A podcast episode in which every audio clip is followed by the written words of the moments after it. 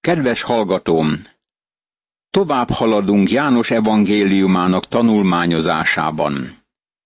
Pilátus ezt mondta neki. Akkor mégis király vagy te? Jézus így válaszolt. Te mondod, hogy király vagyok. Én azért születtem, és azért jöttem a világba, hogy bizonyságot tegyek az igazságról. Mindenki, aki az igazságból való, hallgat az én szavamra. János evangéliuma, 18. rész, 37. vers. Pilátus határozottan zavarba jut ennél a pontnál. Jézus még mindig beszélget ezzel az emberrel. Megmondja neki, hogy az ő királyságának egyik lényeges vonása az igazság. Figyeljünk a 45. Zsoltár második, harmadik, negyedik és ötödik versére. Szívem zsonga szép szavaktól, művemet a királynak mondom el. Nyelvem gyors, mint az írnok tolla. Legszebb vagy az emberek közt, kedves szavak áradnak ajkadról. Meg is áld Isten örökre. Kös derekadra kardodat, te hős! Ölts pompás díszúhát! E díszedben jár sikerrel az igaz ügyért, az igazság védelmében. Jobbod félelmetes dolgokra tanítson. Pilátus így szólt hozzá, mi az igazság? Miután ezt mondta, ismét kiment a zsidókhoz, és így szólt hozzájuk. Én nem találok benne semmiféle bűnt. János evangéliuma, 18. rész, 38. vers. Cinikus volt Pilátus?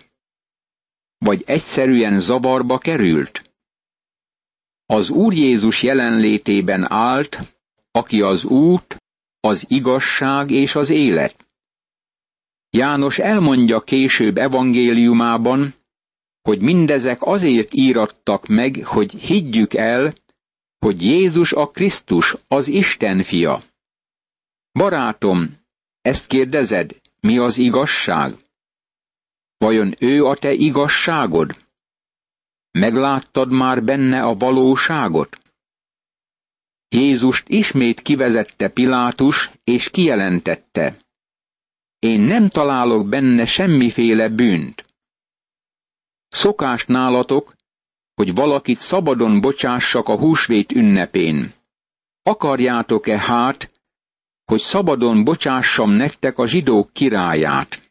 János evangéliuma, 18. rész, 39. vers. Pilátus elkeseredetten próbált megmenekülni a döntés elől.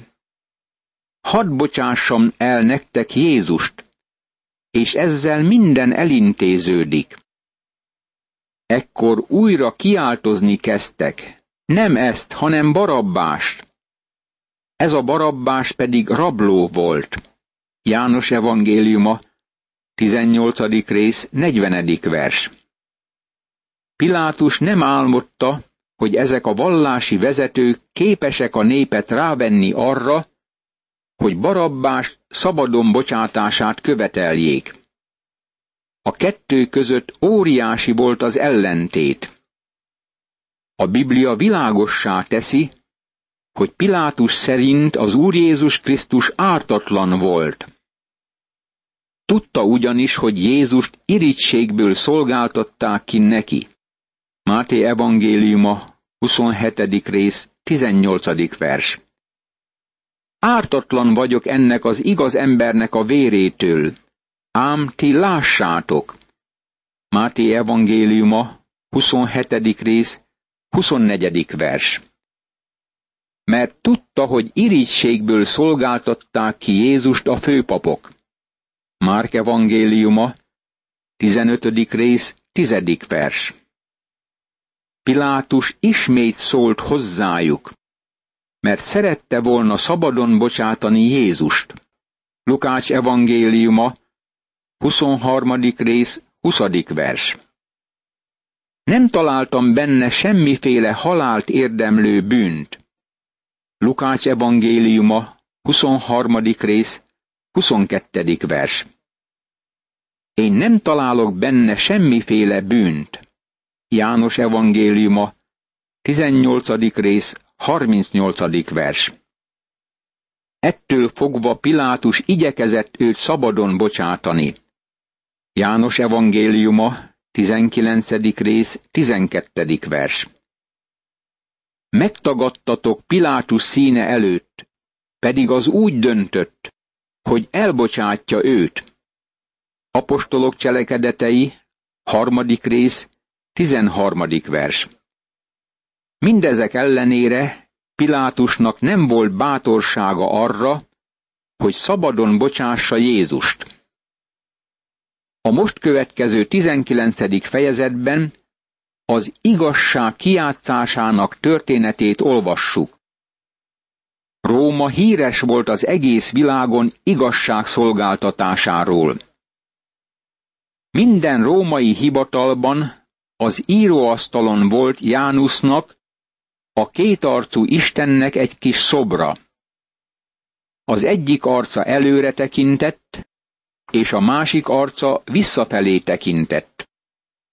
Ebből a szóból ered január hónapunk neve, mert az visszatekint az ó évre, és előre tekint az új évre.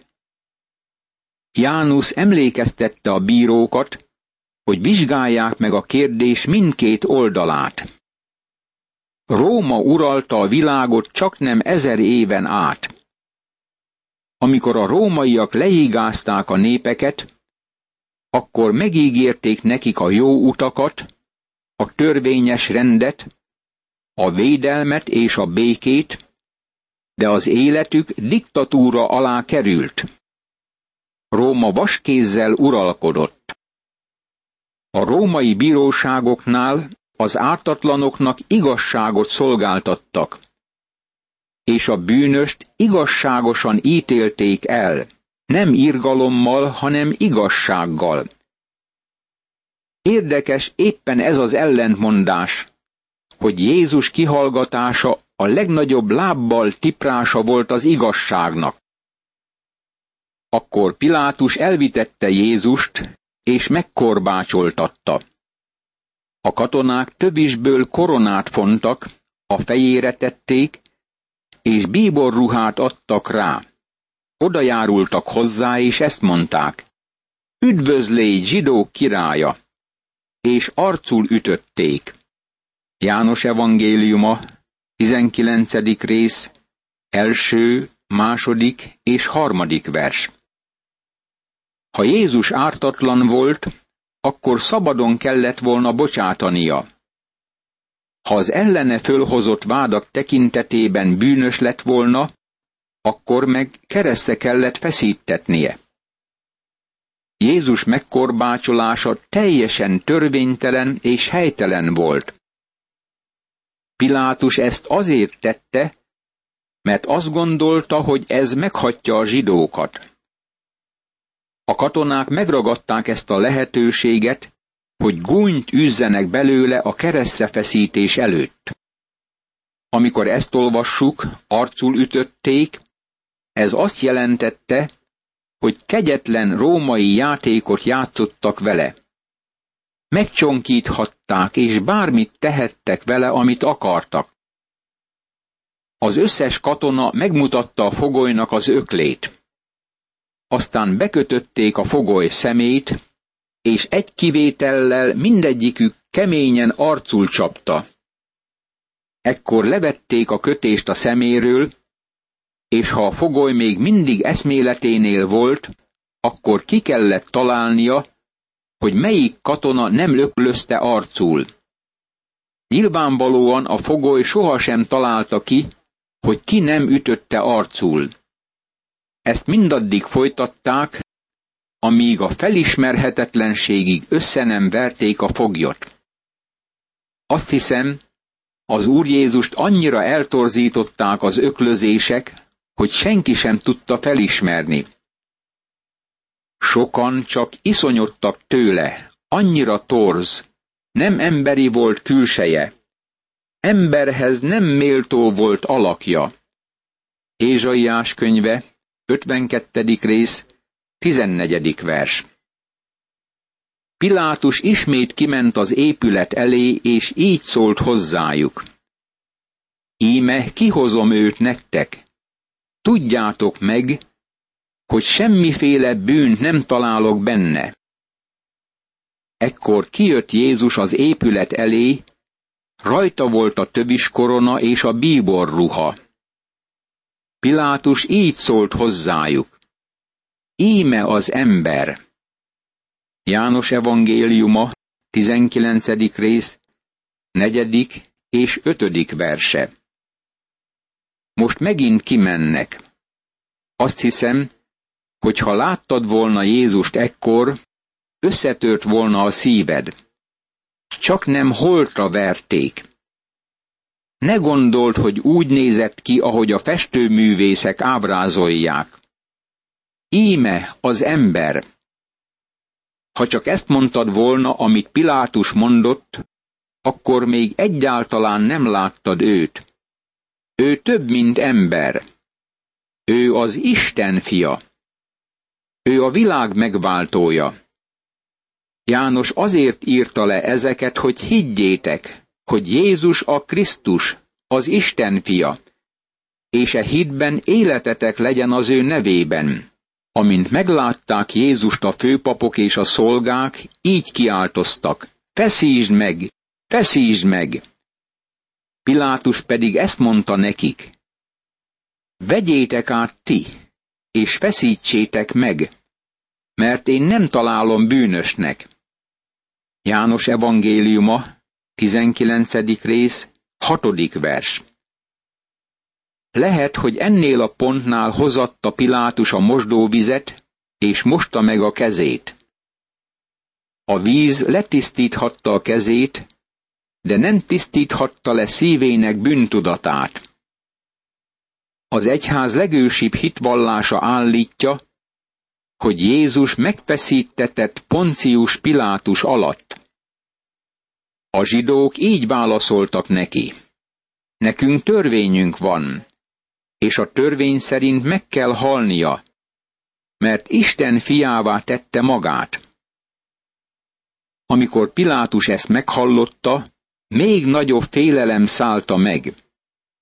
Ismét bement a helytartóságra, és megkérdezte Jézust, honnan való vagy te? De Jézus nem felelt neki. János evangéliuma, 19. rész, 7., 8. és 9. vers. Pilátus nem elégedett meg, ezért megint beviszi Jézust, és kérdést tesz föl neki. Pilátus ekkor így szólt hozzá, nekem nem felelsz? Nem tudod, hogy hatalmam van arra, hogy szabadon bocsássalak? De hatalmam van arra is, hogy megfeszítesselek. Jézus így válaszolt. Semmi hatalmad nem volna rajtam, ha felülről nem adatott volna neked.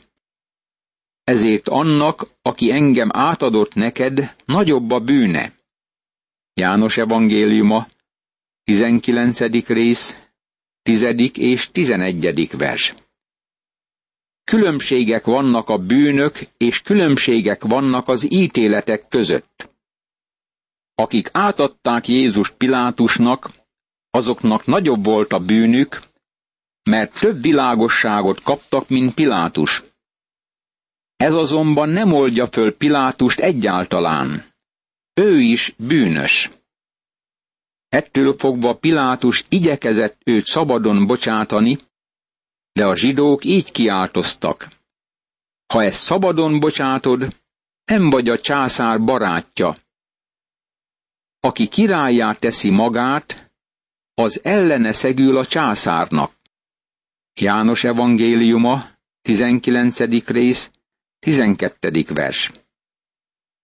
Ettől kezdve Pilátus igyekezett szabadon bocsátani az urat. Talán hit benne? Azért törekedett erre, mert tudta, hogy Jézus ártatlan. Jézus most már az aljas politikusok kezében van, nem pedig a római igazságszolgáltatás előtt, amelyet Pilátusnak kellett volna képviselnie. Ezek a vallási vezetők felkészültek arra, hogy bevádolják Pilátus Rómának, mivel nem folytja el az uralom aláásását. Ez árulás lett volna, és Pilátus nem akart maga ellen ilyen vádat. Pilátus engedte, hogy politikai pozíciója fölébe kerüljön az igazságszolgáltatásnak. Szörnyű állapot még ma is, amikor a kormányzat, akár az egyházban, akár az államban olyan ember kezébe kerül, aki éhezik a hatalomra, és nem törődik sem Istennel, sem emberrel. Amikor Pilátus meghallotta ezeket a szavakat, kihozatta Jézust az épület elé, és a bírói székbe ült azon a helyen, amelyet kövezett udvarnak, Héberül pedig Gabatának neveztek. János evangéliuma, 19. rész, 13. vers. Görögül a kövezett udvart Lithostrotosnak nevezték. Ez volt a római igazságszolgáltatás helye. Julius Cézár mindig magával vitt egy mozgatható követ, és bárhova ment, felállították a Lithostrotoszt, és ott nyilvánították ki az ítéleteket. Ez a gabbata az a hely Jeruzsálemben, amely véleményem szerint pontosan azonosítható. Körülbelül három méterrel az Ecce Homo utca jelenlegi szintje alatt van. Ott van egy elkoptatott kő, ami véleményem szerint lehetett a gabbata. A húsvétra való előkészület napja volt, délfelé járt az idő. Pilátus így szólt a zsidókhoz. Íme a ti királyotok. Azok pedig felkiáltottak. Vidd el, vidd el, feszítsd meg! Pilátus ezt mondta nekik. A ti királyotokat feszítsem meg. A főpapok így válaszoltak. Nem királyunk van, hanem császárunk. János evangéliuma, 19. rész, 14. és 15. vers. Figyeld meg az Úr Jézus méltóság teljes viselkedését az egész kihallgatás alatt. Nem őt hallgatják ki, hanem Pilátust késztetik döntésre. Vajon Jézus Krisztus vagy a császár kell nekik? A vallási vezetők is döntésre kényszerülnek. Félelmetesen mondják ki ezt. Nem királyunk van, hanem császárunk. Eljön az a nap a jövőben, amikor egy másik döntést kell hozniuk Jézus Krisztus vagy az Antikrisztus mellett. Barátom, figyelj ide! Minden embernek döntenie kell Jézus Krisztussal kapcsolatban. Ő ezt mondja. Aki nincs mellettem, az ellenem van. Amikor Krisztussal szemben dönt valaki, akkor a császár mellett foglal állást. Ekkor kiszolgáltatta őt nekik, hogy megfeszítsék. Átvették tehát Jézust. János evangéliuma, 19. rész, 16. vers. Olyan gyakran beszélünk Jézus Krisztus haláláról és feltámadásáról, hogy csak nem közhelyé válik az átlagos hívő előtt.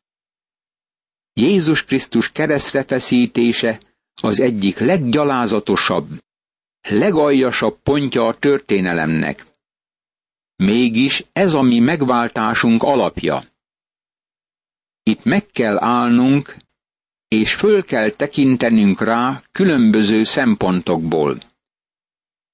Isten szempontjából a kereszt engesztelés. Ez a kegyelem királyi széke, ahol Isten kiterjeszti irgalmát rád és rám. Ez az a hely, ahol teljes kiengesztelődés történik. és a szent, igazságos Isten lehajolva eléri és megmenti a bűnösöket. Isten trónja, az ítélet helye átalakul a kegyelem királyi székébé, ahol irgalmat találunk ahelyett az ítélet helyett, amelyet megérdemlünk. Jézus Krisztus hordozta bűneinket, és Isten igazsága elégtételt kapott. Az Úr Jézus szempontjából ez áldozat volt. Ő a megváltó, és ő fölajánlotta önmagát a bűnért.